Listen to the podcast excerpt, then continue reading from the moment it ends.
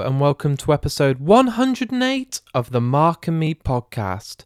As always, I'm your host, Mark. Now, coming up on today's episode, it's the fourth part in the Voice Behind the Artist specials, and today I'm joined by Andy Fairhurst an absolutely incredible artist and someone when I compiled my list of artists that I wanted to be included in this whole special, I knew and hoped more than ever that he would be part of it. So I'm thrilled that he's joining me today. I remember getting my first piece of his artwork when I think Zavvi or one of the online outlets did an ET piece that was with him, and honestly, it's one of my favourite posters. So to know he's joining me and get to talk all about his artwork and the way that his career is getting bigger and bigger is just absolutely awesome. So that will be coming up very soon.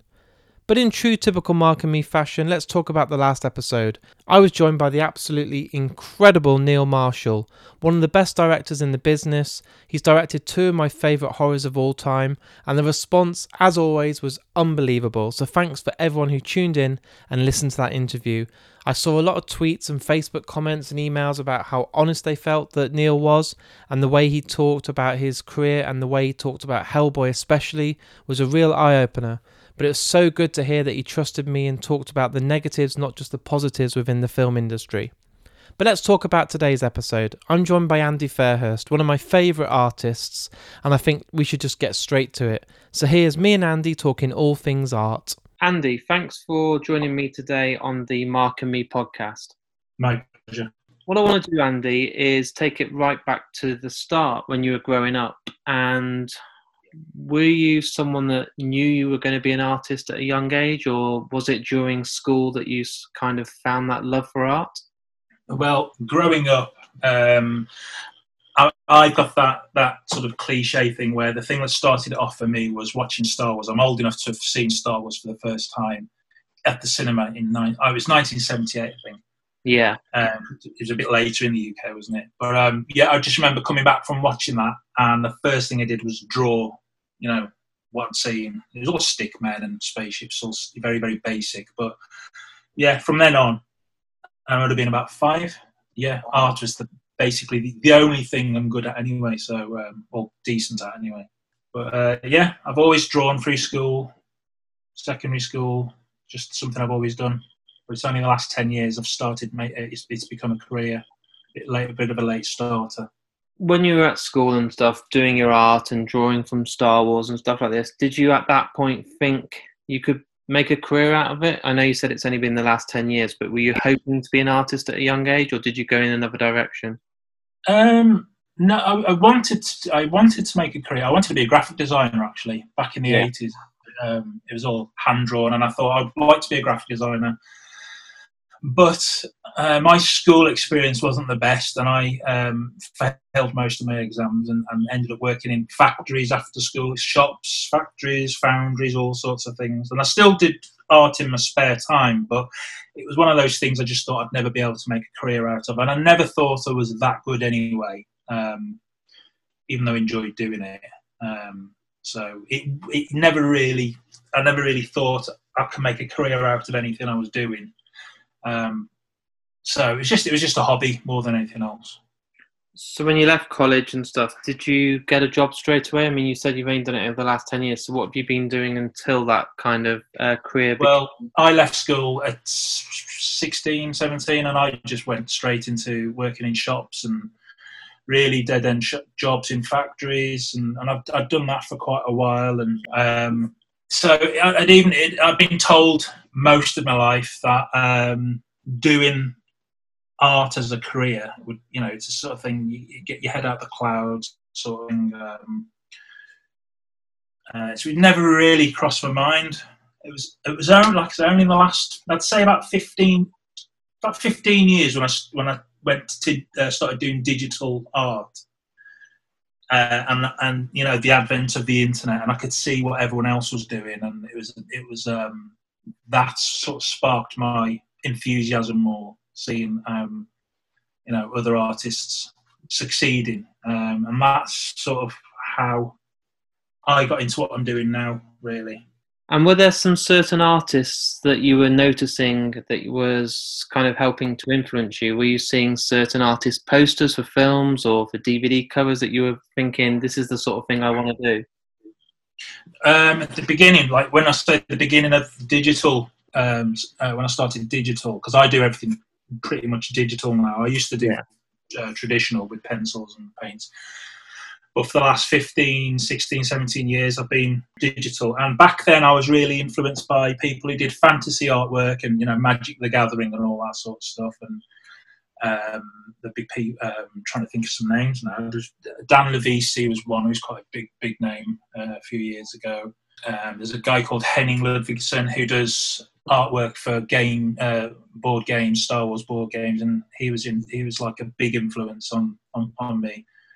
Um, the poster artwork's only really been the last six years I've done that. And when you were seeing these people's work, and you said that you were kind of getting into digital, what was the sort of equipment you were getting like 10, 15 years ago to start this?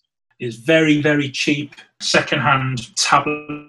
It wasn't even, it wasn't a, a, a Wacom. Wacom's the, the main one. I don't know pronounce it. Wacom, Wacom. Yeah. But the one I got, I got off eBay, and it was about twenty pounds, and it had to, you know, it had to have batteries in it. It was really bad. uh, a really cheap computer, but I, you know, it lasted a few years, and um, it did me at the time. And then I got a, a second-hand Wacom Intuos three, I think it was called, and that lasted me for eleven years. So yeah, basically second-hand stuff at the beginning, and cheap computer. And then, what was some of the first pieces of work you were doing digitally then that was kind of getting it that it be, would help you actually secure a career? Because obviously, it's a big jump, isn't it, from getting this equipment, yeah. then being able to make a career and stop working in shops and stuff. Like the beginning, I would do things like um, I was like as heavily influenced by fantasy and, and, and sci-fi, and, and I didn't do as much fan art as as I pretty much do now so it'd be like dragons. I was into dragons and um, that sort of thing. And the the thing that the thing that sort of kick-started my career off now, I sort of it's almost like uh, the the career I think of now is, is six years ago. Uh, I did a series of um, silhouette kids, uh, superhero kids, I called them, and there's basically like little kids um, pretending to be their favourite superheroes. And I did Spider Man or Spider Kid. He's a little boy sitting on a swing. Uh, and put it on the internet. It only took me a few hours to do. And put it on the internet, and that sort of just went semi-viral. And um, it just got. I just got. It, it's just one of those lucky, um, lucky uh, strokes. strokes. Um, it just happened, uh, and I had lots of people um, commenting on it and asking to do more, and so I did more, and I ended up doing about 20, 30, about 30 of them. Yeah, and they're still popular now. I mean, it's just we're, talking about 10 years ago I did these, I think I started. Was it at this point that you realised that you could make a full-time living out of this, or was it a bit later on?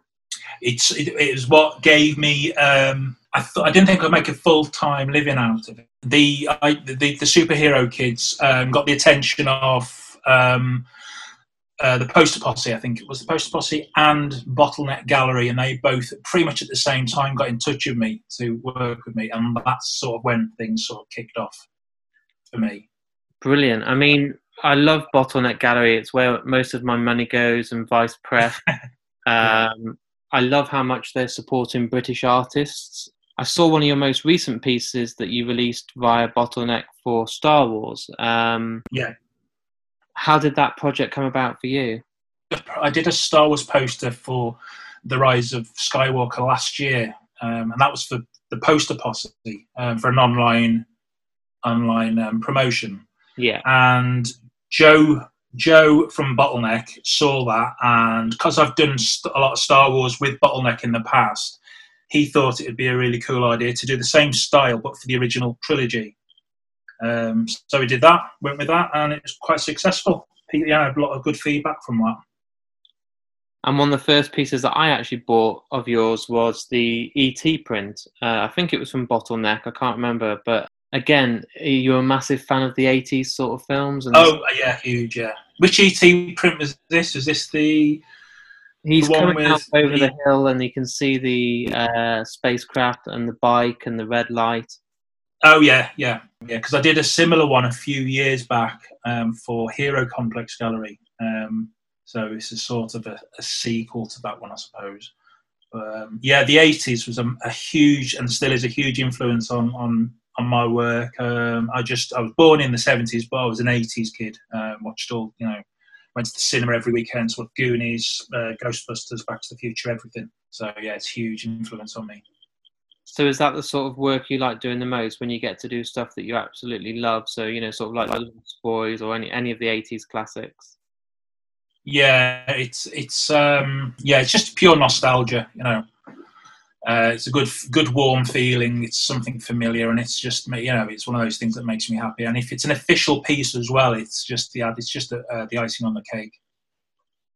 So your career over the last few years has got really big. Obviously, you've been working with people like Marvel, doing prints for Star Wars, 20th Century Yeah. Fox, Disney. Did you ever really anticipate this getting to this stage? Because it must be quite surreal to know that people with Never. these massive organizations and companies are interested in your work. Yeah, it's um I, I'd never ever ever have thought that would happen, and I still can't believe it happens now. And I still think that maybe they've got the wrong person, or do they actually know what they're looking at when they send them, you know, when they send them the uh, pieces? I'm thinking, you know, surely they're going to twig sooner or later I'm not as good as they think I am. So yeah, it's always. Um, I expect my bubble to burst every single time. I, I you know, something uh, I get asked to do something. But so yeah, I'm eternally grateful, and it's just a weird feeling. It's it is surreal, and I've I've done so many officially licensed things for so many big properties. It's um, yeah, it just it, it, it um, I can ne- I never take it for granted at all. So, Andy, out of all the work you've done, obviously there's a great number of pieces for some huge clients, but what's some of your absolute personal favourites that you're really proud of? Um, it, it has to be Star Wars. The uh, anything to do with Star Wars um, is always a massive. It's always a massive thrill, and that again goes back to just it being the first film I ever saw that really stuck with me. Um, out of all the Star Wars pieces I've done, I actually I think the the last three uh, for Bottleneck are probably the the ones that stand out for me. Um, and anything to do with Disney, really, because of the same reasons. It's something I've grown up with. It's um, it's always been so magical. Um, anything to do with Disney, I've been a, I've been a sucker for, for Disney. So um, anything to do with Disney is just the dream come true for me. Uh, and the last things I did for Bottleneck, um, sorry, the last things, the last Disney pieces I did were uh, a set of six classic Disney films that I did. Um, and they were just that was a dream come true that because they were you know they're all I have very fond memories of them as a kid I mean, to get to do stuff as well for Marvel, like the Captain Marvel stuff and the Guardians of the Galaxy and stuff. I mean, you, it must be like a, an absolute dream. I mean, some of my favourite work you did was for Spider Man. Um, I think the way that you've captured him kind of jumping over the bus, and it's just yeah absolutely stunning. And oh thank you you know, it's you must be really proud to get to work on these such fantastic films. yeah it's uh, again I, I, can, never say it enough but it is it is a pinch me moment every time I'm asked to do anything like that um, those start those Spider-Man pieces um, they always have a little a, a little Easter egg inside in them uh, to do with my kids um, if, if, if, anyone's ever got taken the time to see them. There's a little kid on the on a bus is on both the buses. One is my daughter and one is my son. Um, and they're they're on there. And, and there's the Spider Verse. I did I think a Spider Verse one which is in a similar style. Yeah, And the, there's some shops at the bottom with neon writing, and I think one says Elliot, Elliot's Burgers, that's my son, and and the other one says Tilda's uh, Florist or something. I can't remember now. That's my daughter. So there's always a little uh, family Easter egg in, in each of them. that's personal awesome. But yeah, doing Spider Man again. It's it's another um, it's another thing from child. It's all from childhood. This massive um, dream come true, really, because Spider Man was all my always my favourite superhero, uh, Spider-Man and Batman. Uh, if we're going to go DC, but Spider-Man probably was the number one for me. So doing anything to do with Spider-Man or Marvel is, is uh, again, it's just a huge, it's a huge honour. And something that I always ask all artists: Do you ever get now any time where you can just enjoy drawing and doing it for yourself instead of knowing that there's clients or pieces of work you've got to go? Can you ever get the spare time where where you can just switch off and just sketch, or can just do stuff without it being for a purpose? Yeah, some not so much now. I mean, I, am lucky to be very busy, although at the moment I've been procrastinating a lot because of this lockdown. But generally, I get a really quiet period just after Christmas, so I'll spend time doing little pro, uh, personal um, pieces for myself then, or because uh, it's so up and down. Um, you can be, you know, inundated with pieces, and and then and then a few months later, there's nothing coming at all. But uh, the last few years, I've been really lucky to have been quite busy. Um, so I haven't done anything personal really. I'm, I'm sort of working on a um, Stand By Me piece, um, which I've sort of, I'm about a quarter of the way through, but I never seem to get a chance to crack on with that because I've, got so many pieces going with with uh, Bottleneck or Poster Posse, or I've got some stuff coming up with um, Grey Matter Art as well, some more Marvel, so that'll be really cool. Um, so yeah, I'm very busy at the moment, but um, I'm not going to complain. No. No. And anyone that's listening to the podcast right now that's a fan of your art or a fan of all art, um, what advice do you give them for trying to get their work seen or to try and make a career out of it? Because it's not easy with so many great, talented artists. But yeah, it's it's really uh, the competition at the moment is well, I say it's not competition really because um, there are a lot of really really good artists out there, brilliant artists. I just I would just say do uh, what you're really into.